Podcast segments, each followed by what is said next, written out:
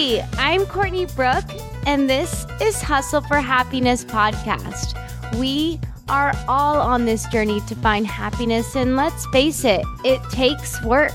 And honestly, it's not always rainbows and butterflies.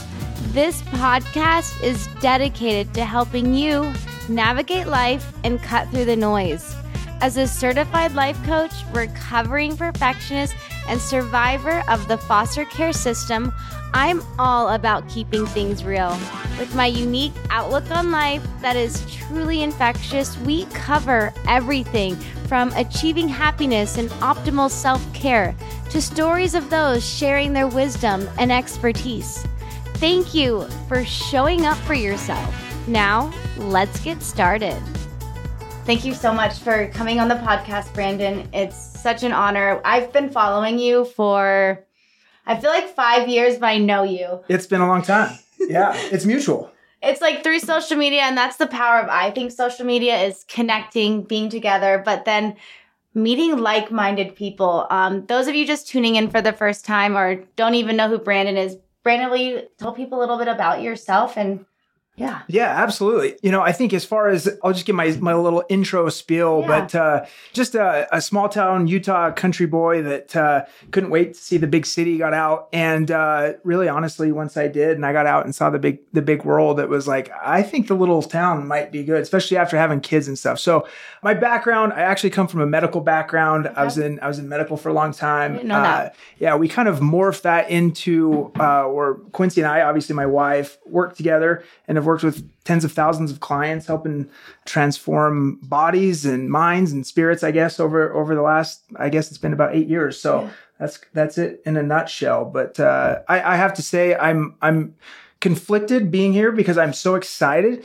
to have a conversation and the conflict comes in that it's only 45 minutes. I know. I that's hard for me too because especially when you connect it's like we got to cut ourselves off totally. and that's hard because it changes the energy but i it's efficiency but I love that. Yes, yes, and I think the conflict will just come back to like the the value add. I mean, because I, I, just want to ask you all the questions. I think that'll be one of the biggest struggles for me for the next forty five. And ask me away because okay. yesterday we had a really beautiful conversation about this podcast specifically, but then we again just kept talking and asking each other questions. And I think that is the beauty of why I'm doing this podcast is not only just for the podcast, but to also connect with people, meeting them in person. If we've been friends like you and I on social media for a while and bringing that actually into real life. Yeah. Yeah, it's exciting. And again, like you mentioned about social media, there's a lot of negative connotations about social media and the pressures of it, but yeah. but the connections that are available. I think so anyway, I appreciate I appreciate you for that. And this is actually our first time meeting face to face, but yeah. it's like old friends. I agree. I think it's so great.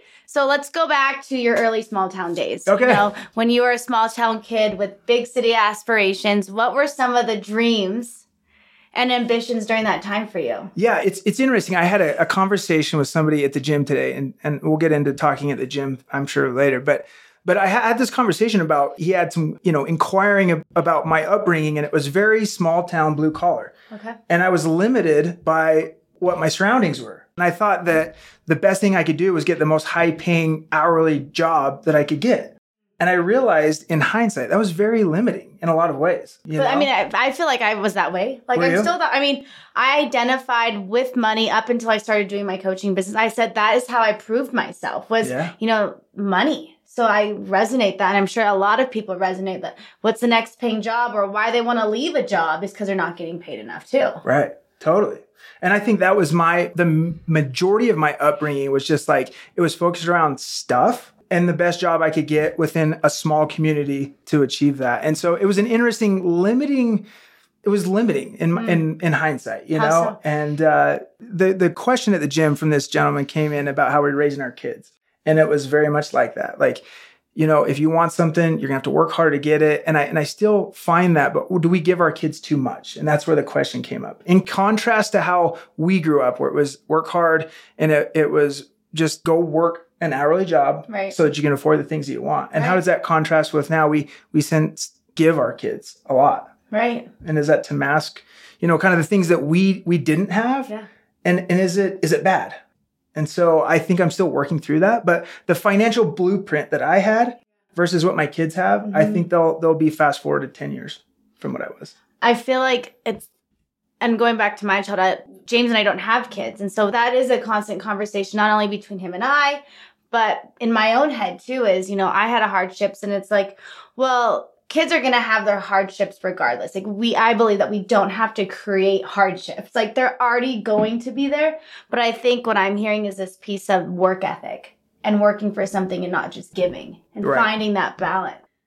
Is that what this you and this guy were talking about? That's exactly it. And, and, and again, it really it really just comes down to the limiting beliefs that I was presented because of my surroundings. And I think that's now where having seen the world, having gotten out there, coming back to this small town Yeah. and seeing the people that I grew up with that are still kind of in that mindset. Yeah. Um, and not that there's anything necessarily wrong with it, but I think it should be a choice. If you can have all of the information and then make the choice that fits you best, Yeah. and I feel like that's kind of where it's narrowed down for me is that this small town kid that wanted to see the world and expected more out of himself and and saw that and then kind Mm. of took what I learned and took it back home. And now I'm raising my kids in the same community, which is kind of weird, uh, thinking that I would never go back. But it is uh, it is a neat experience now to to raise my kids in the same place with a different and hopefully more open mindset, especially when it comes to their potential. Yeah. And I think for me and people that do stay at home, there or the for you specifically, moving away and then coming back, was your ego checked a little bit? Like how did you work through that adjustment phase? Yeah, um, the ego was definitely checked once I Yeah. left home, right? Right. Like that was the the eye opener for me. It was that was first of all there is so much more potential. I mean, I was exposed to personal development Yeah. after I left. I didn't even know that was a thing. Like people working on themselves. and and that, again, I'm taking that back to this like kind of narrow focus where it's just like there's these these outline steps that you take being a kid from a small community and personal development isn't Yeah. in it. And there's a lot of good things. I'm not speaking bad about small towns or small town mentality. I, I generally your specific experience. my experience Yep. Yep. my experience with it and and that that word self-development was really something that was like an eye-opener for me there's people teaching you how to be better and to want more and to be able to do more and then Yeah. the steps to achieve that was it was a mind-blowing experience for me and so my ego was checked just by the the vastness of potential that, that we had as as people And so, like, when you moved back home at, or moved away and then came back, like, Yeah. how did your viewpoint change? Like, what if you, like, versus you just staying there or staying out? Like, what changed for you to want to come back? Yeah, great question. I, I think that I appreciated it. I, I think that my appreciation for where I had some disdain and kind of even when I was leaving, that's where the ego was. It was where I was like, I'm too good to be here. Mm. And once I left, saw the world and I had a I had a great appreciation for simplicity. And, like, there's comfort in that. Yes. I mean, you you pushed yourself to try it and then you developed your own opinion. I think a lot of people don't do that. Like they don't even develop their opinion. It's just safe to be next to their family. It's just safe because the unknown. You conquered that and then developed that opinion. I think that's huge and something to acknowledge. yeah, and I think for me now, just being able to pass that on. Yeah, to that perspective, you know, and and again, being at this point in our lives where our kids are kind of at that point where they're starting to make their own decisions. Yeah. it's it's instead of just telling them to teach them has been with a perspective that, that I've gained now that again they're still in the place that I grew up in they're they're able and surrounded Right. by those those thoughts and ideas of limiting you know what their capabilities are by some of the just the nature of where they live and being able to share that with them is is kind of a highlight reel for me being able to allow them to learn and grow as individuals without that limiting like i just need to get an hourly rate job so that i can Right. take care. You know, what? it's Back just to why you left. Like but Yeah. that really drove your your purpose in your younger years and that's not something you want them to drive. exactly. I think my background with my adopt when I say my mom, my adoptive mom, is go make the money, earn your own money. Everything seemed to be about money, and that's how you progress. Or just put your head down and do the job that you might not like. Right. Just work hard. And what's the end game for that? right? And there's no fulfillment piece, and so I'm sure you, you're doing that with your kid. It sounds like you're doing it with your kids. I'm I'm I'm doing the best that I can, but I, I do feel like they have they kind of have the best of both worlds right now. yeah. Where I think first of all their their appreciation for where we live because they they were also with us when we were in Vegas and a few other places that were contrasting to where we're at now. Yeah. and they they are also able to take a lot of that that they've learned and and take it back into that community but also i i rely on this word this this financial blueprint where again i think that's kind of a narrow focus on on a broader topic but they're not limited on what what they feel like they could earn or what their capabilities are because it's not just like you're going to stay here, get the next best job and just stick it out because that's just what's available. So how how is it teaching that grit though? Because there is that part where you got to work your way up. I mean, we were talking about social media earlier, and we are talking about how views on YouTube are low because we're just starting vlogging. There's immediate gratification in that, right? So how do you instill that immediate gratification? That might equal hardship. You know what I'm saying? How do you instill that in your kids? Yeah, that's that's the biggest thing is that we we as parents want to protect you know and i don't mean to make this all about parenting but it really no. is something that's the you know it's at the forefront of my my attention and a lot of things that i do because we are in that phase. Right. And and hardships are the one of the biggest learning tools that kids have. We had it and and it's just different. Our i think you know speaking from our our upbringing our kids will have different hardships and right. and I don't know if we would have been equipped at 16 to handle the social media world, handle a lot of the things. But uh, I have high expectations yeah. of my kids, yeah. and I think that's one of the biggest things is that.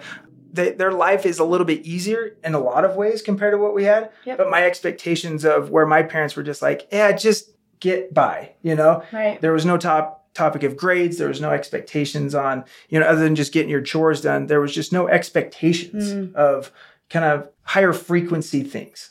You know? So if we segue into the family thing, but also people who don't have kids, it's I'm hearing yeah. this word, and you're gonna correct me on this, is balance, right? So you're teaching your kids balance at this age, but let's apply it to those that don't have kids. And we've talked about this a little bit of before, but many people struggle to achieve work-life balance and you've mentioned it being a snake oil. And I just have been thinking about this when we were talking yesterday. I didn't know what a snake oil was or so can you elaborate on why you see it that way and the yeah, approach? Yeah, absolutely. So so snake oil is one of those things. That that term was actually presented to me about balances of snake oil. And so I've kind of taken that because really I, will just take it back uh, snake oil like is a placebo like he explained i'm sorry but i feel like snake oil the term it's a term. It's not legit snake oil. Correct. It's a it's a term i thought it was. I'm like wait what? Yeah absolutely. It's a term used to basically be it's a placebo. It's something that you could sell somebody to cure any ailment. And so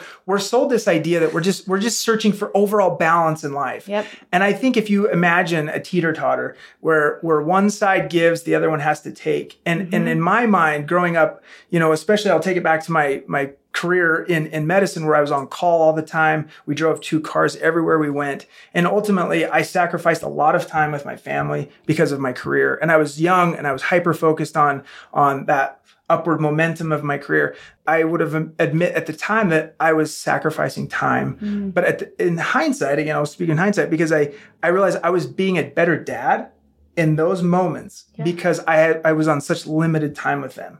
And so every moment, every every second I had with him was so important. So I didn't feel, you know, I don't feel now looking back that I had to give time with my family to be better at my job. Yeah, this I mean if you visually see it, it's a scale of up, down, up, down. It's and you mentioned this word harmony.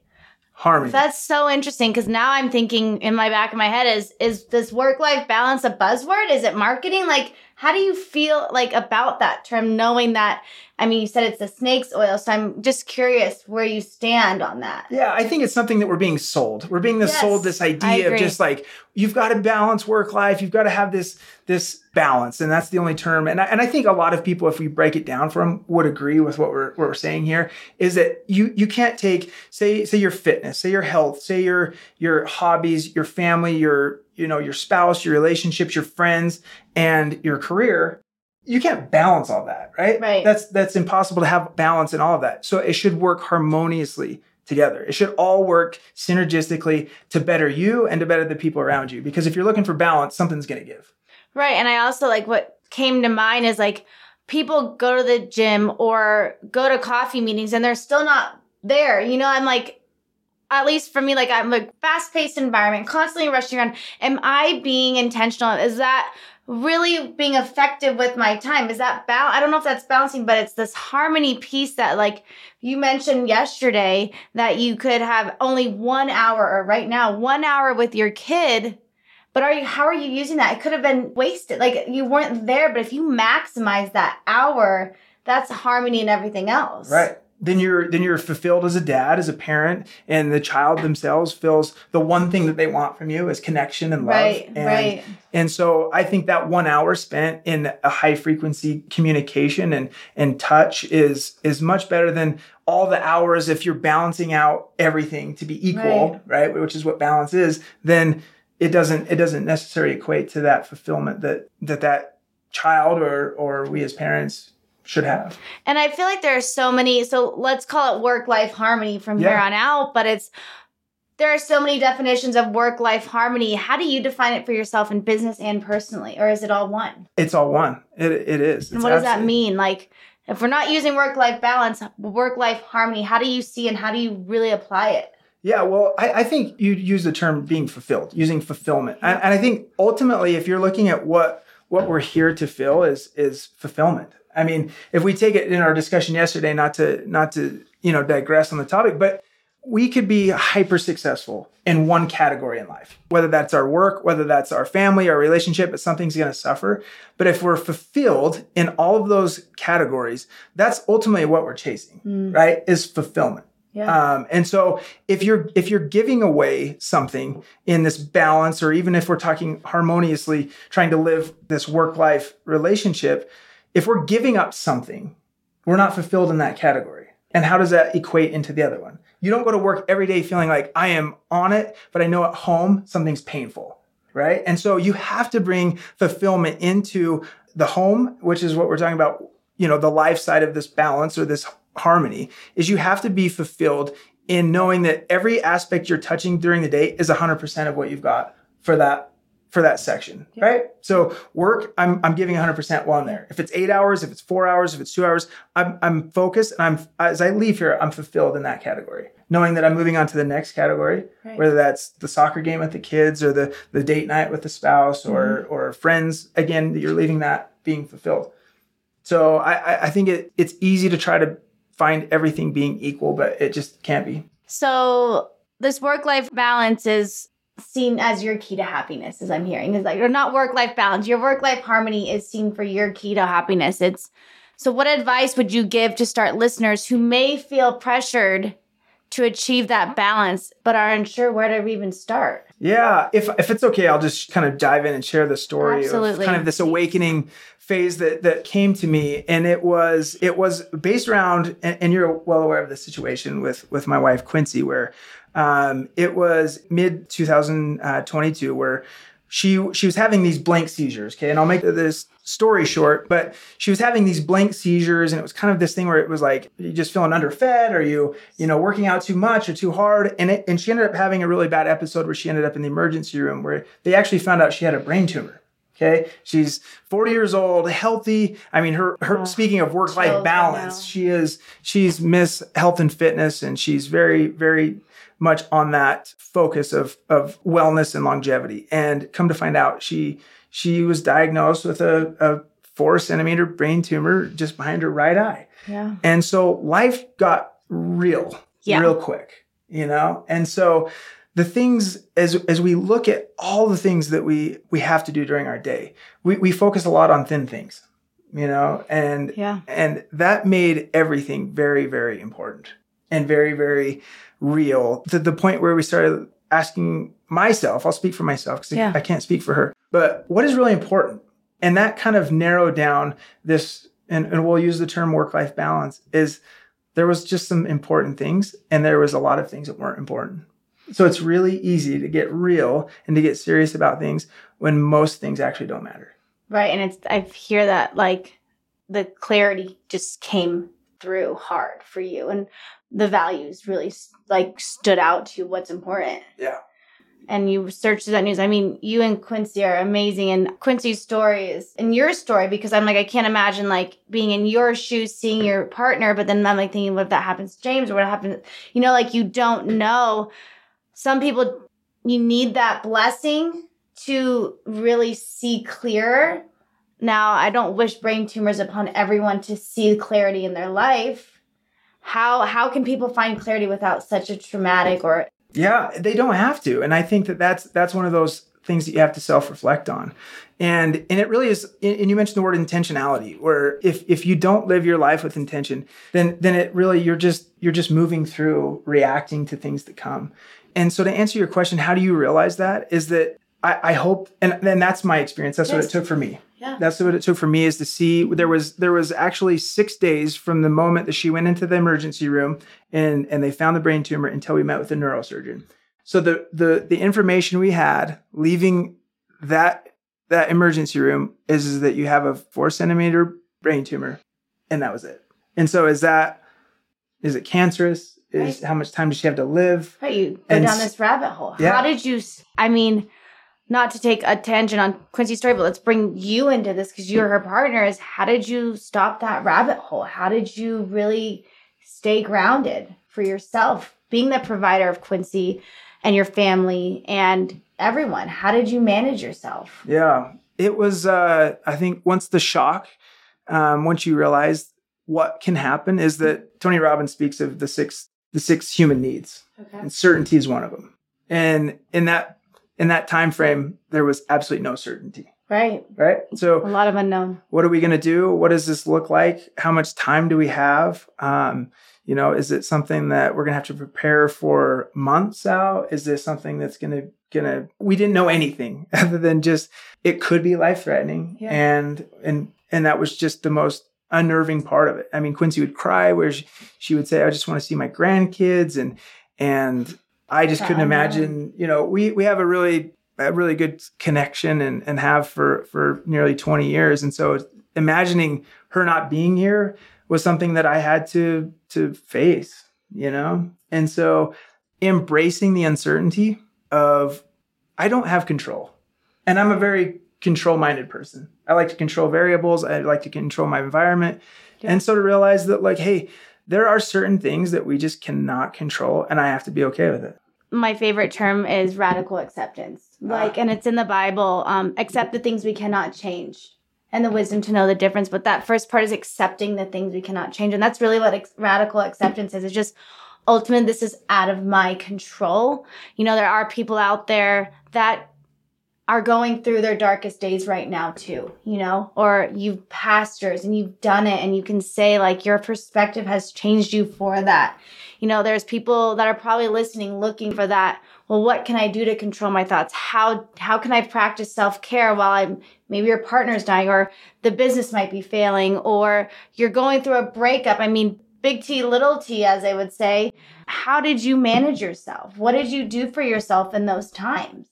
Yeah, I think it has to it has to be you have to look at it through through the glass of what have we done yeah. to prepare ourselves for this. Right. I think the comfort in knowing that we had such a good relationship there was nothing that needed to be done. I think taking care of our relationship for all these years was one of the biggest things that was like a comfort. The second thing is and we talked a lot about this in fact quincy mentioned this and i'll just share this with you is that we were driving home during this six day period that we didn't know anything other than than that she had a, a, brain tumor. She looked over at me and she said you know what? This is what i've been training for. And i think that's mm. that's special because she she's a very fit person and people would always ask her what are you training for? Like is it, are you an endurance athlete? Do you do physique right, shows? she and she never had an answer. And so, she yeah. it was just like this awareness of hers of like this is what i've been training for. And i think there's an element of forcing ourselves to do hard things that allows us to prepare for the things that we don't know are coming. Right. And if you're mentally strong, physically strong, and spiritually strong, that when those trials and those tests come, you know what pain feels like. Right. You know, you know what suffering feels like. Yeah. Pain is something that you can't really do much about. Suffering is one thing that mentally you can take control over. Right. Because right? everyone suffers. It's just how you manage it. Totally. And and that's so simply said. I mean, I mean, you went through an extreme. I mean, but it's there's suffering everywhere. It's really how we view it. And I really hear that you didn't let that take you on. Yeah. And that and that was it is oversimplified in saying that. But it was something that once you're put in that situation, it becomes very clear very quickly of just like that uncertainty. Right. I, I can either lay in bed and, and let this possibly the last few days, right. weeks, Living months. presently in that moment, knowing that tomorrow is not guaranteed or even the next second. Totally. And do you still apply that same kind of knowledge to today? It's strange how it, how it's still it's still there. I'll just share. We're, we're actually going through some some litigation right now, Yeah. and we're we're on the defendant side of this, and so it's very reactive to the situation. And more and more, I realize like that we've been doing this for a year and a half now, and the further we get into this, the more relaxed I'm I am with it. Is because I am just like I am comfortable with uncertainty. Right. I know that there's I will do whatever's within my power to manage what I can, but most of it's just mentally being able to say, "Hey, look, I'm okay with the outcome." And that's the funny thing, not funny, I'll rephrase that. That's the most interesting thing for me is that you have the mental fortitude to say, "Okay, I I know that I'm okay with whatever's to come." And this is this is hard to say. I was okay knowing that it's a possibility that I would, I would lose Quincy. Yeah. I, I didn't have another choice. I'm not. I'm not an optimistic person. I'm just a realist, Right. and that was Same. where I came. That's how I Because I'm just like, hey, the reality is, is that there's this is a possibility, Right. and I have to figure out how to be okay with that. Right.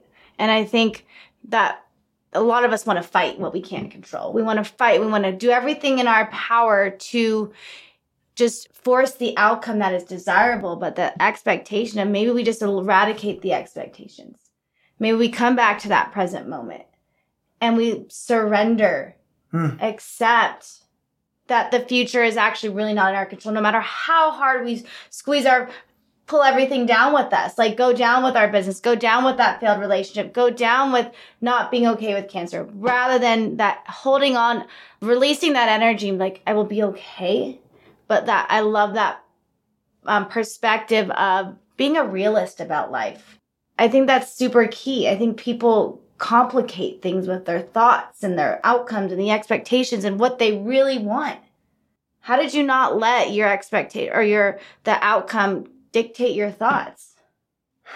I think it did. I think it did for for a period of time, and you know, and again, just just like you mentioned, being a realist. I mean, there's certain things that we can control. There's certain things that are just scientific, and and there's a there's a cause and effect to a lot of things, but our emotion isn't one of those. You know, our emotion's not one of those things. Like if if there was a person we've worked with tens of thousands of weight loss clients, and I can get a person to lose weight if I can just give them two plus two equals four every time. Yeah. And there's no way around that. And there's certain things like building a business. There's certain things that are just scientific. If you do X, you know, most Yeah. of the time it, it'll fall. It's pretty suit. calculated, and that's the realest thing that you know that that's calculated. Correct. Emotion isn't one of those. No. Right. And that's the other side of what we do is that like I can't get somebody emotionally to to be where I want them to be. There's no formula to manage emotions. And so so during those times and during those tr- those struggles and phases that I had to figure it out, it was just again taking a step back and and being okay with how things turn out. And again, I think if I can, and this will be the question I'll have for you: is Yeah. where where does that where does that threshold come in with what I can control and be a realist versus what I want to force? Right. I mean, the force, I think, it is what's that motivation behind it? What are you hoping for? I mean, it's like living in the future, right? Mm, If you're living in that future, then you're forcing and you have that expectation. But then that emotion, I think, is that regulation piece. yeah, Like that goes deep down. I mean, subconsciously, we react to things. totally. childhood experiences situations you know that all includes emotions though and I, a lot of that is what we can't control but i think using that as momentum to really understand yourself even more right when we understand ourselves more we're understanding our our emotions we're getting in tune with ourselves and that leads me like to like that vulnerability piece totally. and that's scary with a partner. At least for me, I'm like been this lone wolf mentality until I met James. Like working with your partner through hardships Mhm. and showing that you're scared. I mean, did you have to put on that front? I mean, I know James sometimes feels like he has to because he's a provider, but it's like vulnerability is what brings you closer. I mean, this was a hard moment. and People go through hardships with their partners, and it's easy to pull back and pull away and look outwardly and not bring in closer. But vulnerability is so huge to be able to have Quincy see you in that light, to see Quincy in that light. Like that must have been ultimately like beautiful to be there for each other. Yeah, yeah. Vulnerability was a was a tough thing for me. Yeah. like, like you mentioned with James, where Yeah. we have to fill these certain roles, and I think our personalities and our, our background obviously yields kind of how we present ourselves uh, in the present. But being being the man and and knowing that she was hypersensitive and and being vulnerable that there had to be kind of the yin to the yang on that and so i was that guy i was Yeah. that one that was like i can be there i can do this i can shoulder it and i don't express my vulnerabilities to her Scary. yeah. Yeah. And I, I have to say it phased through and I and I and I feel like there was a time where I, I did open up and was Yeah. vulnerable. Yeah. And um but I, I appreciate that. I appreciate are you able to do that with James or or vice versa? I mean It's hard. You know, I definitely like have to push myself because you know, he worries and we worry about each other. I mean, you you get it. It's an energy exchange. Like Totally. totally and it's it's me being so aware of what am I doing right now? Oh my gosh, I'm doing an old pattern which is pulling back, appearing strong, falling into this role and really it's I have needs too, right? Yeah. I know you're stressed or you're sick or you're busy, but I need to be heard. And I think that voice saying that because James can't read my mind. Totally. If I don't tell him, how is he going to know where I stand? And I encourage that for other people is use that voice, that tool to communicate rather than retract and pull back. But it's easier said than done. But when I'm aware of that, I'm like, what am I doing? I ch- call myself out. I'm like, he is my partner too. You know, our partners might be going through pain or you have a friend that's doing worse and you're afraid to tell them your story, but it's that vulnerability human humanifies us. Totally. Did I say it right? Yeah. and it allows us to connect even more. You know, I think the vulnerability piece is I'm working on it every day. Like it's in my nature to just pull back. I mean, I, I wasn't shown unconditional love. I had to take care of myself from I mean, I was in a home from 9 to 18, but I didn't have a family till 9 and then I was out of the house at 18. So I really lived in a family for 9 years. So Right. for me, I have to re go back and understand myself and be like, what am I doing? And you know, we're married for a year now. It's we're I'm being tested in marriage because I've never had to work with somebody. So for me, when I'm pulling back, I'm like, this is an old pattern. Right. That vulnerability piece, though, is really I'm working on it. I'm using I statements. I am I'm saying I am reactive because I'm scared of what's going to happen. It's sharing that piece. Do you share that with James or is you say Yeah. I statement? Is that something you, you do I do I personally or statements. I statements. I don't say you are acting kind of weird today. What's going on? It's wait, I'm acting weird. I I'm feeling anxious around you. Can we talk? yeah. It's it's not calling your friend and venting saying, "Oh my gosh, James is doing X, Y, and Z," or Quincy or whatever your kids. It's, "Hey, if you notice a pattern and behavior shift, there's something probably going on." And it's rather than turning away, it's, "Hey, how can I be here for you?" And I think that piece is really important, not like turning away like, "Oh my god, they're acting weird," but it's, "Hey, I think that that vulnerability piece, bringing people into your your feelings, bringing them into your head, so hard. Do you pre-plan that? Do you do you do you say, okay, James, if I feel like this in the future, this is how we're going to manage it? Or is it do you do it more in the moment? I mean, I guess does he have the expectation of like, okay, when you act like this, this is or or when you feel like this is a better term. When you feel like this, this is what I would like for you to do and come to me? Or is it do you know time and place. I feel like when I when he gets off a series of calls, for instance, I'm not like my feelings are really hurt. Like no, like yeah. time and place. Like I will literally think it out. I have to do my own self management piece, though. I can't take it out on him. Right. You know, I want to understand my feelings, so I'll either, I'll journal, I'll go for a walk, I'll get a workout in because a lot of it is reacting based on the right away emotion that you're freaking out, scared, overwhelming. You hear a song and it reminds you, whatever it might be, it, something triggers you. Yeah. Well, but I give myself that gap in between because I just know myself. I see red sometimes. Like I'm like, Yeah. fuck this. and so I'm like, that's not his problem though. Yeah. So I try to differentiate is this me or is this a him thing? Because not all of it is him.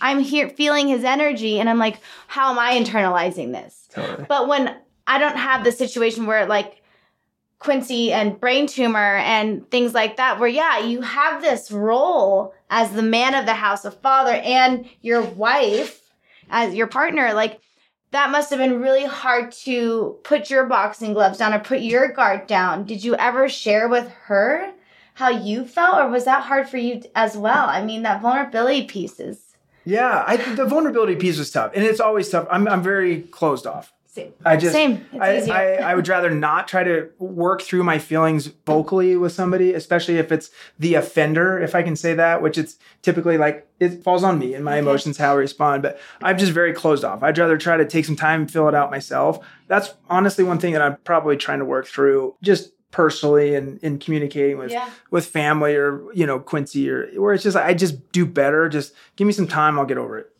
Right. But during that phase, during that time, it was definitely something that after the fact, I felt like I, I was able to open up, but definitely not during. Yeah, and I feel that it's almost easier just to like preserve, like preserve your energy, preserve, keep going. Yeah. I think that there's that easy piece though. Like that's your that's your role though.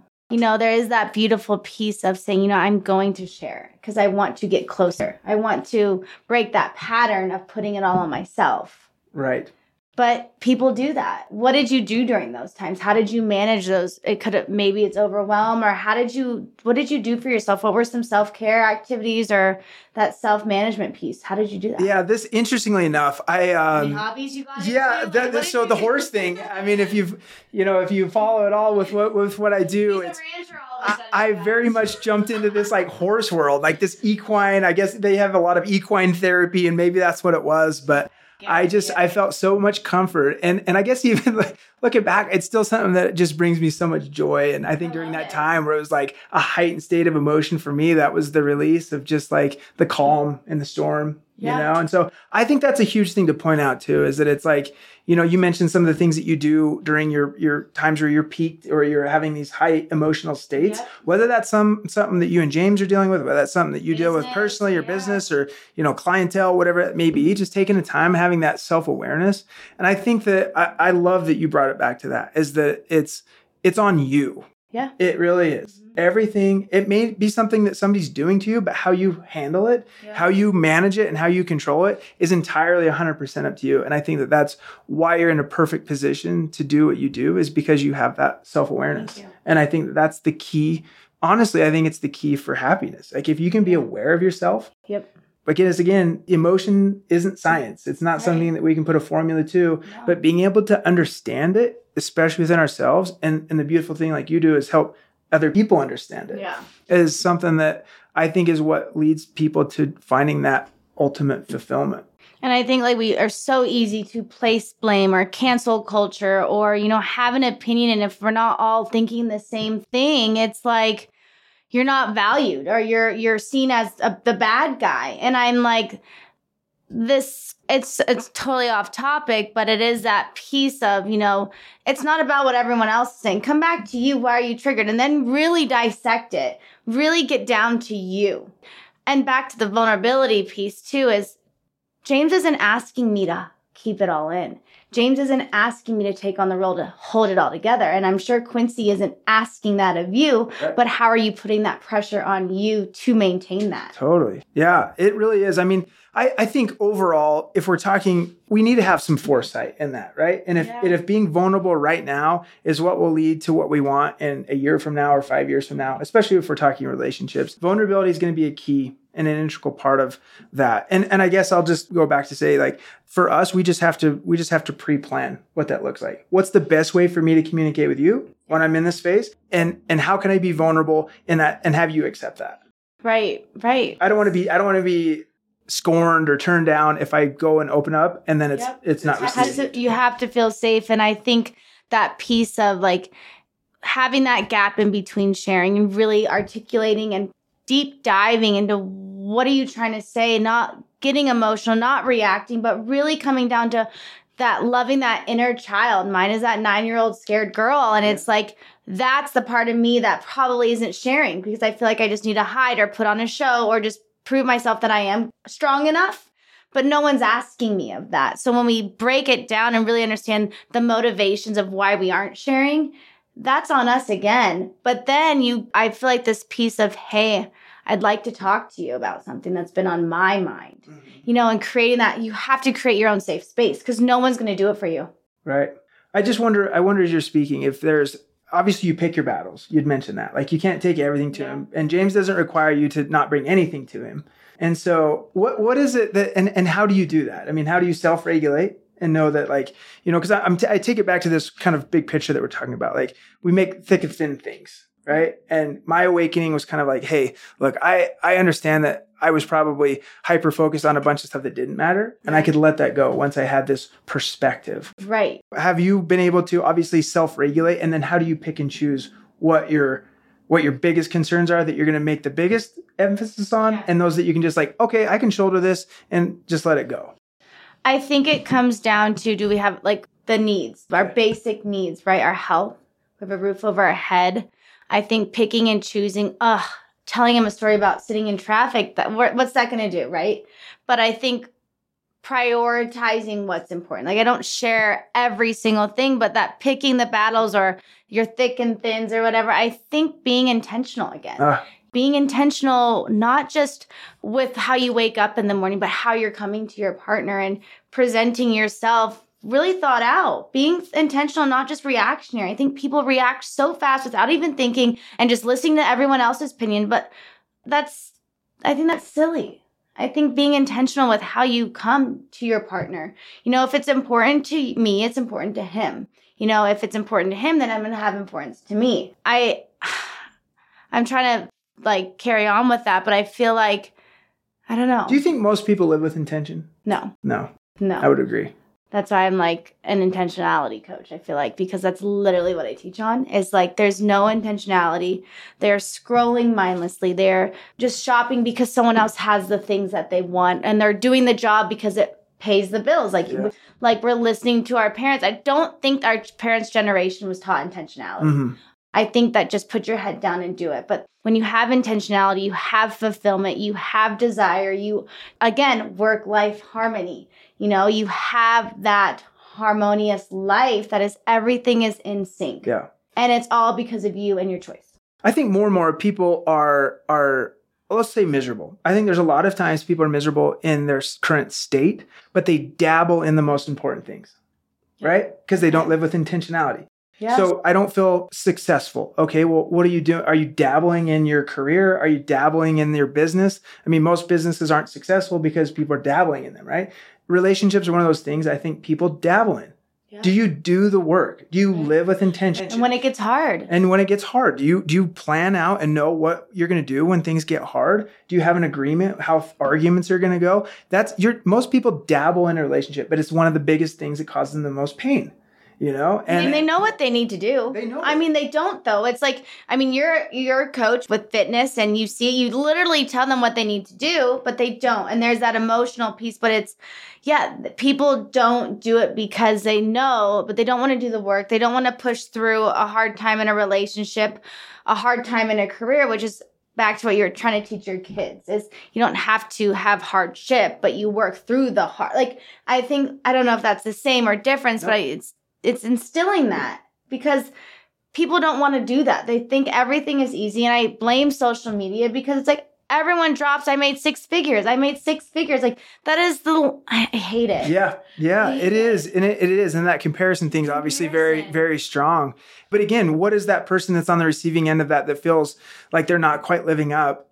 What are they doing? They're dabbling in life. They're dabbling in things, Yeah. and like you say, scrolling mindlessly. And so, I love that intentionality is the word that you chose to explain how you manage, especially your relationship and your business, and the fact that you're sharing that with other people. Because I think it is the key to just ultimately moving forward and feeling that progress in life, which is which is another need. We need to feel like we're moving forward. And if you Yeah. don't do it with intention, then how do you do it? You you, don't. There's none and purpose. I think the comparison thing, it's just so important. I feel like for people to that piece of just believing in themselves Mm. too. I think that doubt comes in creeps. in. I mean, there's so much things on anxiety, all these labels out there anxiety, depression, ADHD, all these things. People put themselves in boxes, and that's why they can't do certain things yeah. my husband suffers from high stress, like impairment. That's okay. But create tools for yourself to get out of it. Have that hit list. You know, whether it's calling somebody, writing a prayer, reading the Bible, going for a walk, create your hit list when you're in those moments. But I feel like you got to do the work to set yourself up because no one's going to do it for you. Be the advocate of your own happiness. Like, advocate for that and work for it. And it might be tough at first. You're going to realize a lot of good things and shitty things about yourself, but advocate for it, fight for it because no one's really going to do it for you. No one. No. And at the end of the day, it's it's if you're willing to take on that as that that responsibility, Yeah. that hey, I am in charge of how this turns out. And In control. you are in control. You are in control. And it's not easy. I think that's an oversimplification. And I think there's times that we go through phases, you know, where we have to work through things. Yeah. It's not just like, okay, I made the decision and I flipped the switch. Yeah. It's like, hey, it's a it's a process. Absolutely. You know, and just being aware though and being intentional, like you say, having a plan to get out of it is is the key instead of just being reactive to it. or staying where you are and being stuck. I'm so tired of like people justifying why they are not to where they need to be or want to be.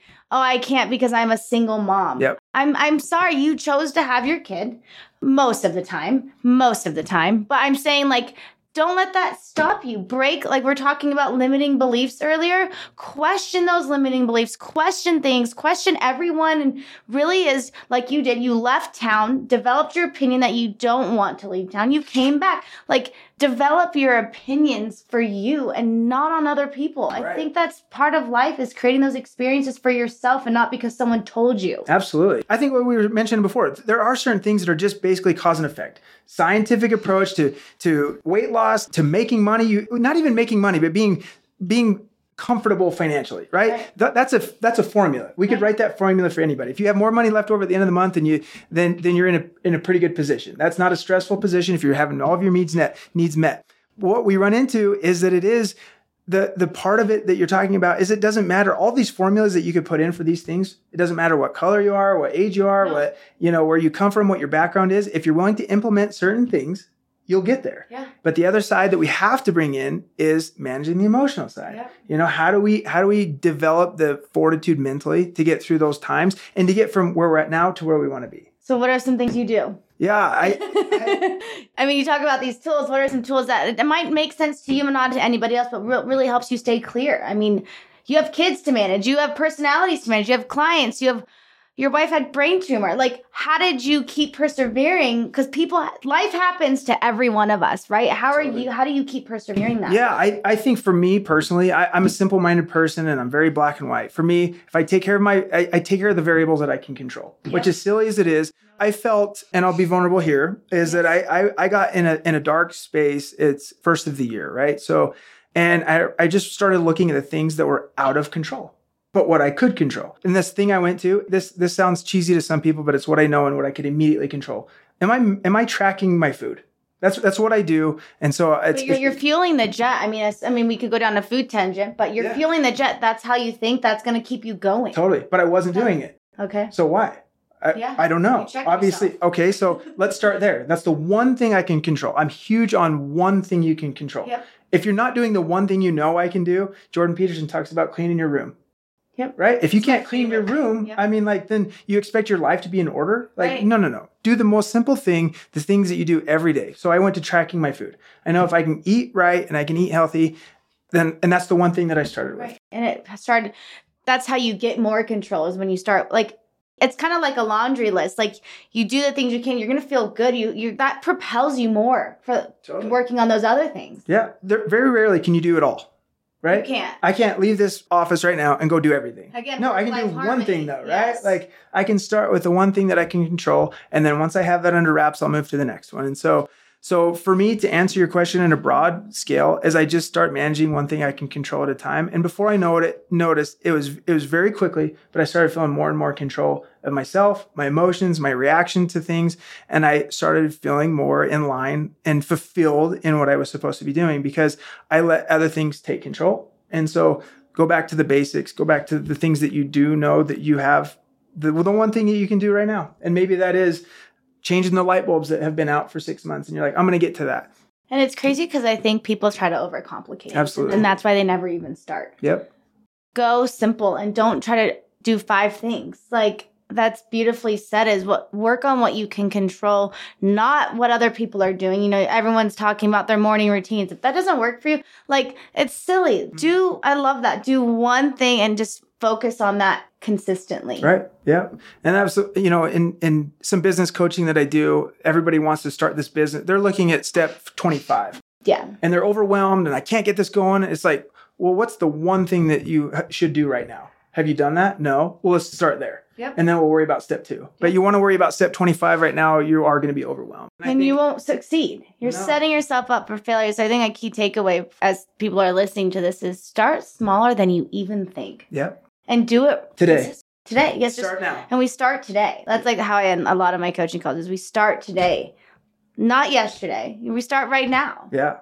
Well, I appreciate your time today. Yes. I appreciate you opening up about your relationship, your family, your kids, and vulnerability is huge. Totally. Happy to do it. How can people find you, Brandon? Yeah. So I'm, I'm an Instagram guy. I, I did hear you say you're a calendar girl. And so I am a calendar girl. I feel bad because I'm like the least organized guy. So I wish I had like all of my all of my profiles You and don't Insta- have to be. So anyway, Instagram, B my last name's Whimpey. Did we even talk about that? My Yeah, Brandon I- I've Whimpey. been running my last name for for nearly 40 years. It's Whimpey. So B is in boy, Whimpey is my my. Instagram. So yep, that's where that's the best place.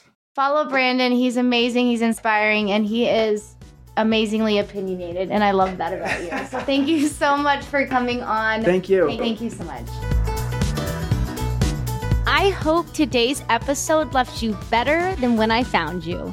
Make sure you hit the subscribe button and tune in every Monday to kickstart your week and set your weekly intentions with me.